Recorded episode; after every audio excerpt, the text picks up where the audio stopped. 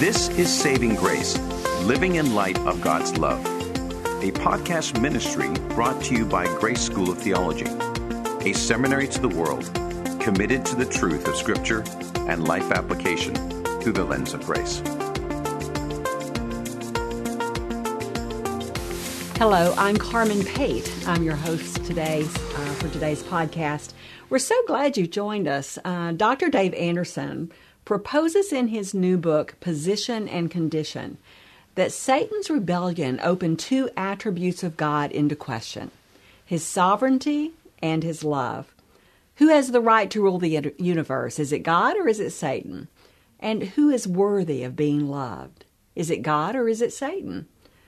Well, hopefully for you, the answer is easy. But does our behavior reflect what we believe?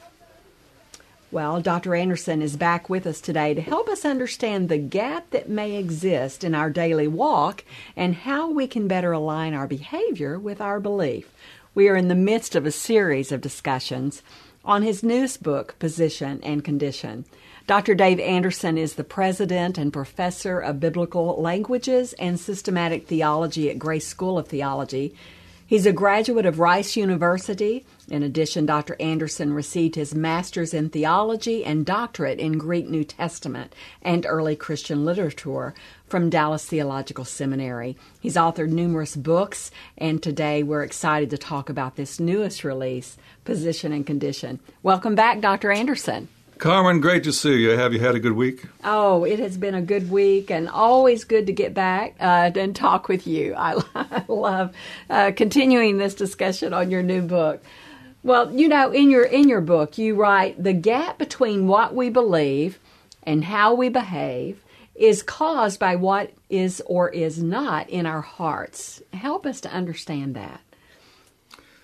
Well, most of us do what we feel like doing. That's why so many young people are compromised during their teenage years because their feelings get wrapped around something that may not be healthy for them. Mm.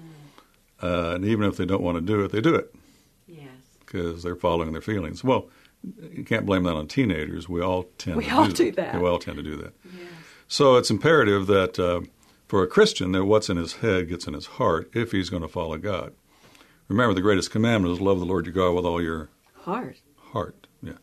It's not the Christian uh, Christian life is not a head trip, and uh, it's good for people to take the Bible seriously and to study it. And you know, it's only through that truth that we're ultimately sanctified. But if we just park it all up here in our heads and it doesn't get down into our hearts, uh, it will have no practical effect uh, in transforming our lives. So, you know, here in Ephesians, he's done a lot of deep diving in verses 3 through 14, going into these blessings we have positionally mm-hmm. through the Father, Son, and Holy Spirit. But then he, he, he pauses for a prayer because he says, Now look, uh, no one is going to fully understand all we just covered, but uh, whatever amount you understand, I hope it gets down into your heart. Mm-hmm. And that's really what he's praying when he talks about the word heart. Uh, in verse 17 or verse 18. Uh, having the eyes of your heart enlightened to know. Mm-hmm. So uh, uh the heart, uh, you know, as I say in my uh, book, a head start is not enough. You have to know it before you can apply it. Yes. But if it never gets to your heart, you'll never apply it. You see, most of us don't go from mind to will you know, our internal psyche is made, made up of mind, emotion, and will. Mm-hmm. We don't go from mind to will. Not very many people, anyway. No. It goes through the emotions. So if our emotions aren't aligned with our mind, then our will won't be in conformity either. Right. And that causes the gap yes. between what we say we believe and how we actually behave. And that's a mega problem in a country where the world is so attractive you know, if you go down to Haiti, the poorest mm-hmm. country in the Western Hemisphere, uh, they're either in voodoo, worshiping the devil, or if they come to Jesus, they come all the way. Why? The world's not an option for them. No. You know, the average uh, uh income, annual income is so low, I don't think you'd believe me if I told you what it is, because it's, it's below subsistence level. And uh, so Uh, here in America, though, the world's a, a big time option. That's right. So, uh, lust of the eye, lust of the flesh, and pride of life is It's always that carrot dangling out there uh-huh, them. yeah, yeah, and and the world system is set up to make you want it, to chase after that. Mm-hmm. And of course, James calls that being a friend of the world and a friend of God at the same time. Mm-hmm. He says it doesn't work. He actually says God will go out in battle armor to resist you if you're trying to be a friend of the world and a friend of God at the same time.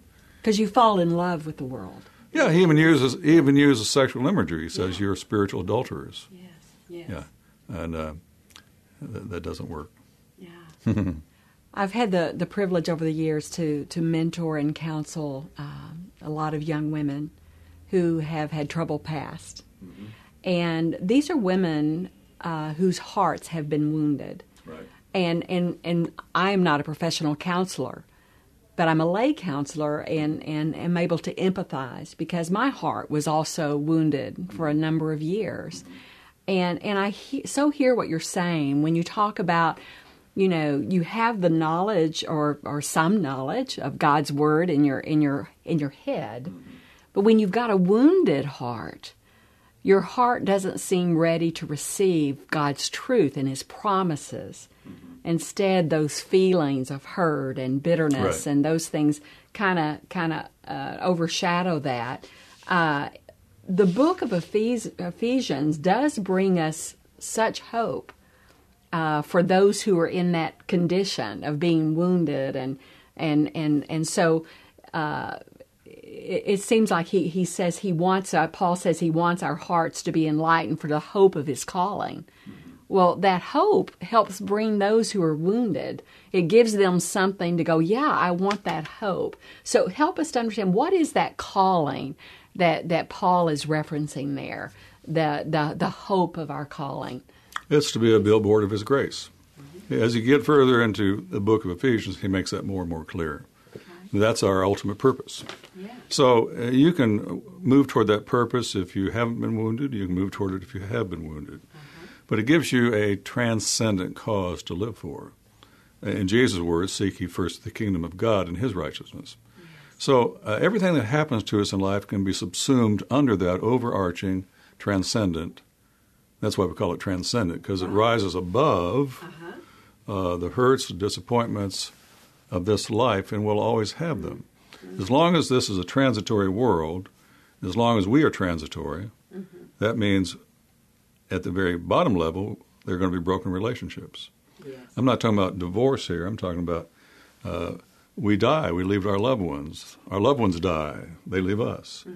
And then, along with that transitory world, are all the things of this world that change in meaning as we pass through the different passages of life. So, uh, a transcendent cause rises above all that and gives you something to live for. That's why we, I say this is a, a purpose-driven church, full of purpose-driven people, because they have purpose-driven lives, and that purpose is to glorify God. Well, sometimes you can glorify God more when you're hurt Yeah. than when you're not hurt. Oh. Because as I remember, it seemed like somewhere someone named Jesus was hurt, mm-hmm. wasn't he? Yes, he was. And had a wounded heart, didn't he? Yes, he did. In fact, it says he came to bind up the brokenhearted, to heal the brokenhearted. And yet I think he himself literally died of a broken heart. Oh, wow. He was rejected by the city, by Jerusalem. He wept over it. He was rejected by his best friends. Then, Father, he says, My God, my God. You know, that's the only time he calls the first member of the Trinity God. Oh. All the other times it's Father. But the fellowship with the Father was broken for the first time. So he calls him God. My God, my God, why have you forsaken me? Typically, you die in three days on the cross. I mean, if you're crucified and you die of suffocation. He didn't die of suffocation. When that sword went into the interstitial spaces and water came out, that meant his pericardium was full of water. He died of a broken heart. Oh, wow. I've not heard that. Yeah.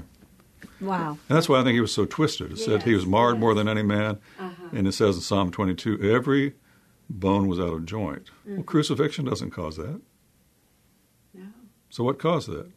Broken fellowship with his Father, taking all the sins of the world upon him, twisted him. My goodness. That's that's fascinating. Mm. So when we think about, uh, you know, the suicide rate today, we were talking last time about uh, just just the the hate that's in the world today. The suicide rate is is extremely high today, mm-hmm. uh, particularly among the the younger generation. Uh, they need this the hope of His calling. Yeah. Uh, that it's it's above them. It's transcendent. Right, right. Yeah. Yeah. Well, you know, they, uh, ever since Hiroshima, uh, we've moved into postmodernism. Modernism said man's mind and science can solve the problems of the world. We're getting better and better. Well, World War II pretty well said no. The most advanced country in the world scientifically was Germany. Look what they did with their great knowledge. Mm-hmm.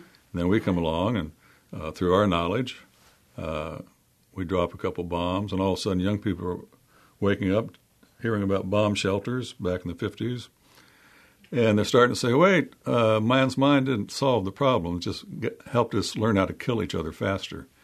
So they moved into postmodernism, which really says there is no meaning. There's no sense, there's no purpose. As Camus said, it's absurd. Mm. Well, there's not a lot of hope in that, is there? No, there's not. And, and therefore, you see yes. that worked out in their behavior mm-hmm. and in their purposelessness and in some of the things they go to to uh, deal with the pain of still living in a purposeless life, uh, world. Yes. Yes. This gives them purpose, gives them hope, gives them something to live for. Wow, we should all, as believers, be out there just shouting this from the rooftops in love, right? I heard that with my bad ear. oh, you know, a lot of Christians today talk about pursuing holiness. Uh, I'd like your thoughts on that, that idea of pursuing holiness, and then and then is holiness a matter of our position or our condition or both? Well, holiness uh, is seen in four ways in the scriptures. Uh, we have what we call prospective sanctification. The words sanctify and holy are the same. One's a noun, the other's an adjective. But holiness and sanctification are the same word. Okay? So you have prospective holiness, you might call it, or prospective sanctification. That's where, we're like in Jeremiah 1 5, Jeremiah says that he was sanctified in the womb. And this word holiness or sanctification means to be set apart from something to something. So he set us apart for God's service. That was prospective sanctification. Then you have positional sanctification, where he says in uh, Hebrews chapter 10, verse 10, that you have been sanctified completely. He puts that in the perfect tense in the Greek language, uh-huh. which means it's a completed act okay. with current results. So the completed act is total, perfect holiness. Well, you and I know we're not in our condition perfectly holy, but we are in our position. That's positional holiness. When God looks at you, He puts on His SON glasses, His sunglasses. Mm-hmm. They're tinted red, and it filters out all of our sin. There's removed as far as the east is from the west, buried at the bottom of the sea, perfectly holy. Yeah. All right? But we know in our condition we're not there. So then we have what we call progressive sanctification, where we are made more and more holy. In fact, he says in uh, Hebrews 10:14 that you have been perfected forever. Mm-hmm. It doesn't say you, but those you're perfected forever. Those who are being made holy.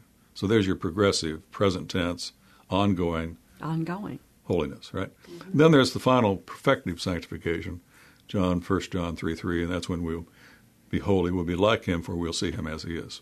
But what we're wrapped up in now, you asked about is that position or condition. Well, it is both.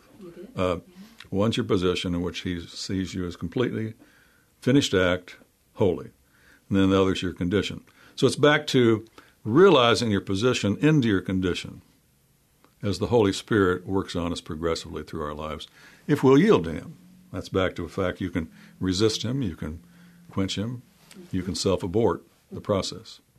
And, it, and it's not a, a legalistic process of becoming holy. Uh, it, it's it's again resting and allowing Him to to live and work in and through you, right? Yes, uh, the Christian life is is a, is a rest, not a labor. It, you know, it's it's resting in Him to do the work. And that, that gets discouraging at times. I had a forester take me out to show me how he marks trees to be to be cut down, to be harvested. Mm-hmm. And along the way, he stopped at a tree that had been cut down previously, and he showed me the rings. And he said, you know, through the rings we tell how old the tree is. Yes. He says, how long do you think it takes to form a ring? Well, of course, I don't know anything about that. He said the ring is formed in three months. That's the growth spurt. That's in the spring. Uh-huh. And then the rest of the year, the tree is just sort of digesting, you might say, the growth that's already taken place. It's assimilating its growth. Okay. Well, the Christian life's not a lot different from that. We have growth spurts. Sometimes our growth spurt is in the midst of one of our deep trials of life. Mm, no doubt.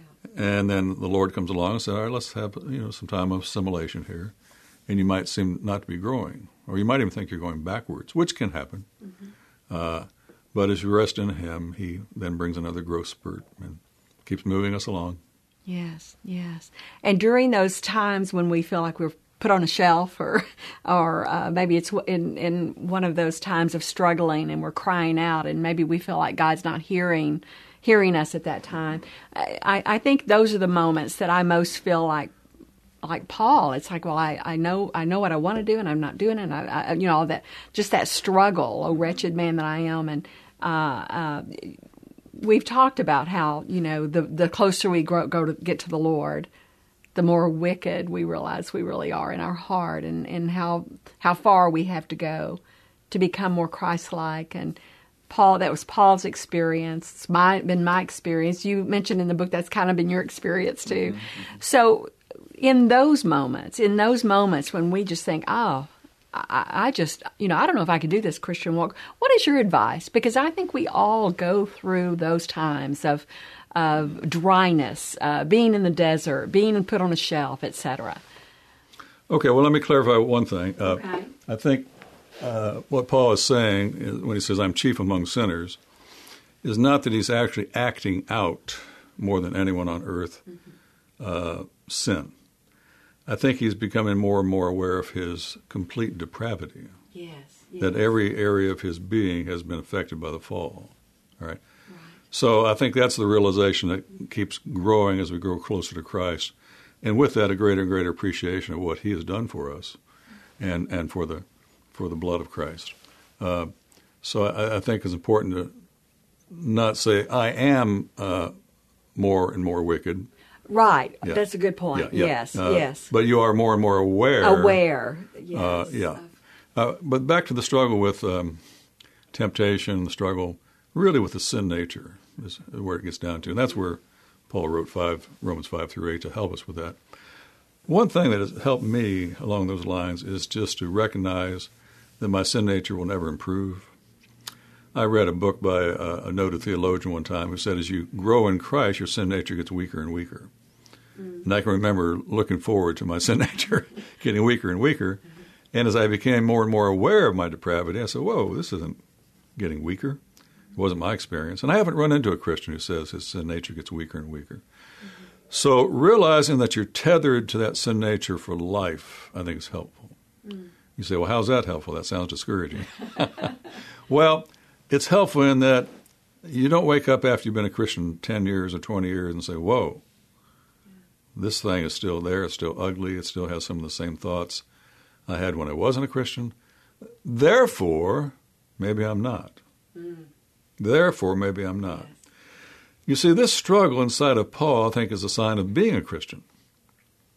I don't think the non Christian wrestles with his sinfulness as much as the Christian does. He's not as convicted of it as the Christian is. I, obviously, uh, John 16, the Holy Spirit convicts us of sin, righteousness, and judgment when we're non Christians. But when we become a believer, it's like he kind of woke up and our s- conscience is sensitized and we're more and more aware of sin in our life. So the point of what I'm trying to say is I don't think we should get discouraged when we uh, have these ugly, rancid, depraved thoughts passing through our minds. Now, the old thing, uh, you know, you can uh, can't keep a bird from flying over your head, but you can keep it from building a nest in your hair. That's where Paul in Corinthians is saying, take every thought captive under the obedience of Christ. So through the power of the Spirit, uh, that's what we seek to do. But you can't keep the thoughts from running through there. Uh, nor can you keep the devil from whispering in your ear. He'll, he's the accuser of the brethren, and he'll accuse you of being no good, you miserable failure. You'll never change. You'll, you'll never be uh, any better. What a hypocrite you are. And on and on. Uh-huh. he goes, Well, I think it's important to recognize that's one of the wiles of the devil. He'll do that to discourage you. The moment you step into God's army, and not in God's family, you can be in God's family if you're not a committed, committed Christian or an all out disciple. But once you decide to join the army, that means you're a disciple because you're saying, use me however you want. You don't go in the army and say, well, I will serve uh, in England but not Afghanistan. right. When you go in the army, you're saying, here I am, here's my body, here are my gifts and talents, do what you think is best with me. Mm-hmm. The moment you do that, the devil begins his attack to get you to quit. Yes. He always wants you to quit. Oh, no doubt about yeah, it. There's 50 different ways to try. So I think I think it's helpful to recognize the sin nature is with us forever. I mean, not forever, mm-hmm. while we're alive on this earth in the flesh. It's it's going to be an ongoing struggle, but that doesn't mean we're defeated by it. In fact, part of the victory is to recognize it's there, that we have a very active enemy. Um, you know, C.S. Lewis's Screwtape Letters isn't too far from reality. That these uh, right. these minions of the devil, his mm-hmm. demons, are out there doing his, their bidding to get us to trip up or to fall. And then to realize that until we're like Jesus, there will be some failures. But the just man falls seven times, it rises up 8 mm-hmm. So I think we have to keep that in mind as well. Yes, yes. I'm going on and on here and starting to preach. So no, I, it's. I think it's so needed uh-huh. because I I hear this so often, Dr. Anderson. People that doubt you know maybe I'm not a believer. They'll they'll yeah. they'll question, yeah. but it's it's it's the lies of the enemy uh, that are now now certainly we if if if there's sin to confess, we we we do have yeah. uh, First John one nine to to confess if we feel like we have failed, but but that just just wallowing in in that. Yeah. Well, you have these two levels of, of theologians writing in the New Testament. One is uh, Paul, who's a, what I'll call a preventive theologian he's giving you a driver's education course. He's saying, uh, drive safely behind the car in front of you, don't get too close, learn to use your signals, doing all these things to teach you not to have a wreck. Yes. Right? Right, right. But John is a corrective theologian. Mm-hmm. He's saying, oh, by the way, if you wreck, and by the way, if you say you're never going to wreck, you're already in trouble. right. So he gives us 1 John 1 9, a confession. He's telling us where the hospitals are, how to call 911, you know, what to do when the ambulance gets there. So that's a little different approach than Paul's taking. Yes, yes. They're both true. Right. Both needed. Paul's trying to help us be free from the power of the sin nature. Uh, John's trying to help us restore fellowship when we trip up. Yes. Both critical yeah. in our in our daily walk, right. no doubt about it. Wow. Well, Paul goes on to say that he wants the eyes of his readers' hearts open to appreciate the riches of the glory of God's inheritance mm-hmm. in the saints. Break that down for us a little bit. The riches of God's glory in our inheritance. Well, inheritance is a uh, what the Germans would call a Stichworte. It's a it's a very key word in the New Testament and in the Old. Uh, when they came into the Promised Land, uh, Moses is there on Mount Nebo saying, "I want you to do two things. One is to enter the land, the other is to possess the land. And uh, in Hebrew, possession and inheritance are interchangeable. And so when they got into the land, uh, the Hebrews were the first self governed nation that we know of on earth. They broke it up into states, meaning each um, tribe. Yes. And then uh, the states were broken up into inheritance plots. Every family got its inheritance, its piece of land. Now, they could mortgage that land, mm-hmm. but uh, it couldn't be foreclosed on them. Year of Jubilee, all these things. Right. Uh, they could get it back. All right. Well, that was their inheritance. That was their reward. When you get to the New Testament, the uh, word inheritance, like um, Colossians three twenty four, he's telling you to whatsoever you do, do heartily as unto the Lord, not as unto men, for we shall receive the inheritance reward of the inheritance. The reward of the inheritance. So when uh, when they saw the word inheritance, there are several levels of inheritance spoken of in the New Testament, and usually it's our inheritance. The saints, we're getting inheritance. We get a reward for serving Him faithfully, as Colossians three twenty four says. Mm-hmm, mm-hmm. Well, this is flipping it. Now it's saying the saints are God's inheritance, but when you see inheritance, they're thinking reward. So His reward for sending His Son down to earth, dying on our behalf uh, taking it all upon himself, is us. That's his reward for all who choose him and say Yeah. he's worthy of our love and worthy of our obedience. Right? Yeah, it's really a beautiful way Yeah. to, to picture uh, God's attitude toward us, that He actually views us as a reward for the faithful service and suffering of His Son.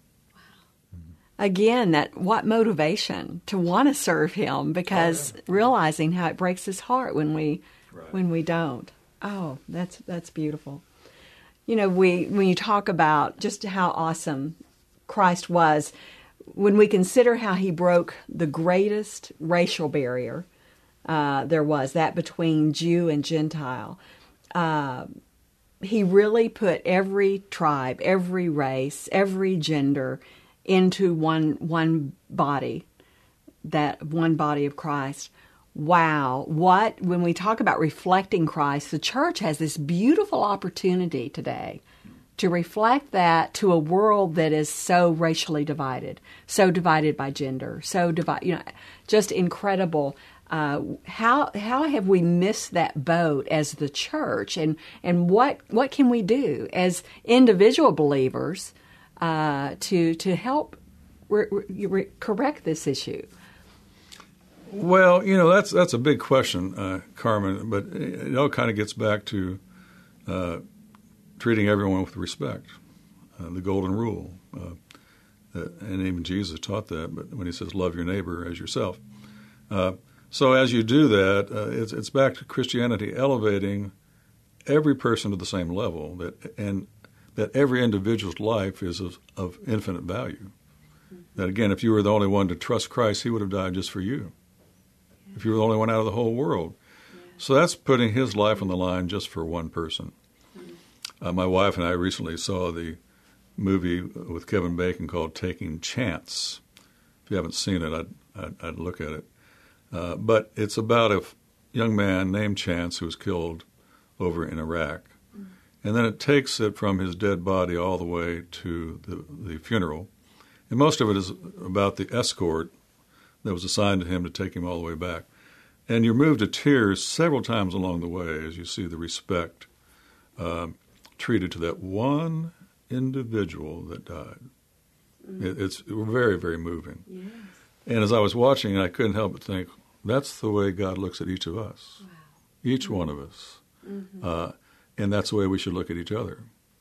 That each individual, no matter what gender, race, uh, nationality, social status, is of equal value and is deserving of equal respect. Well, that's not true in uh, fascism. That's not true in communism. That's not true. Certainly wasn't true in Nazism.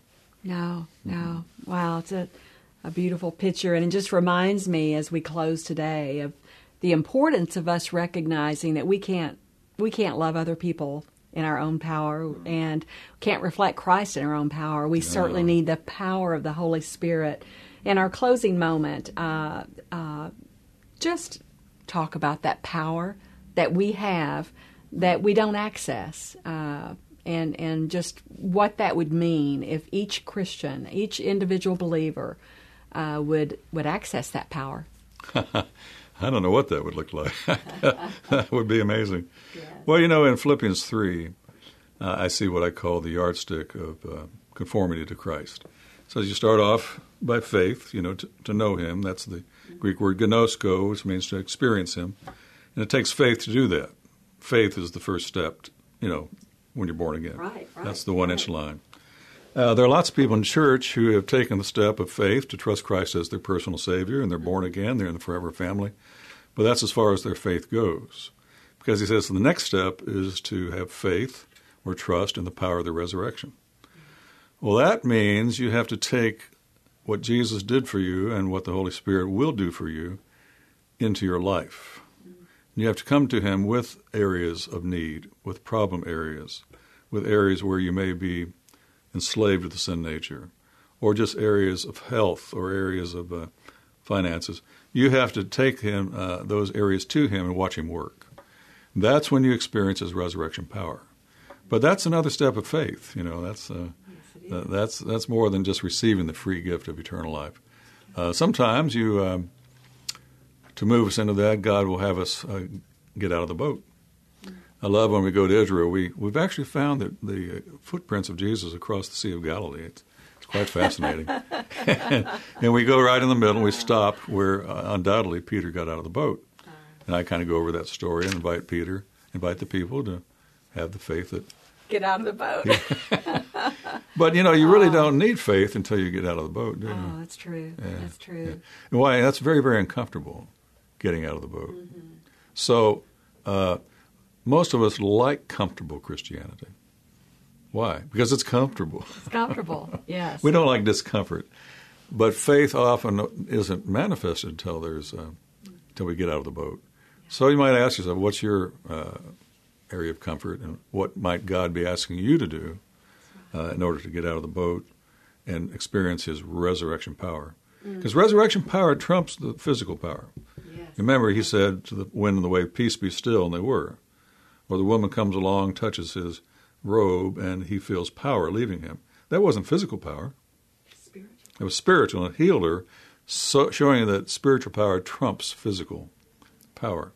So it's a special power. It's another dimension of power that we will not experience until we exercise faith. That's, that's another step, right? It is. Okay. It is growing more in his his likeness. I guess we experience in the through the trials and where we step out and trust him to carry us tr- through, or or we, we, take a risk to do more for him, and, uh, again depending on the Holy Spirit, and then maybe perhaps we'll experience. And you may need resurrection power yes. to love that person who wounded you. Oh, absolutely. Yes, you would. Yes, you would. Very, very good.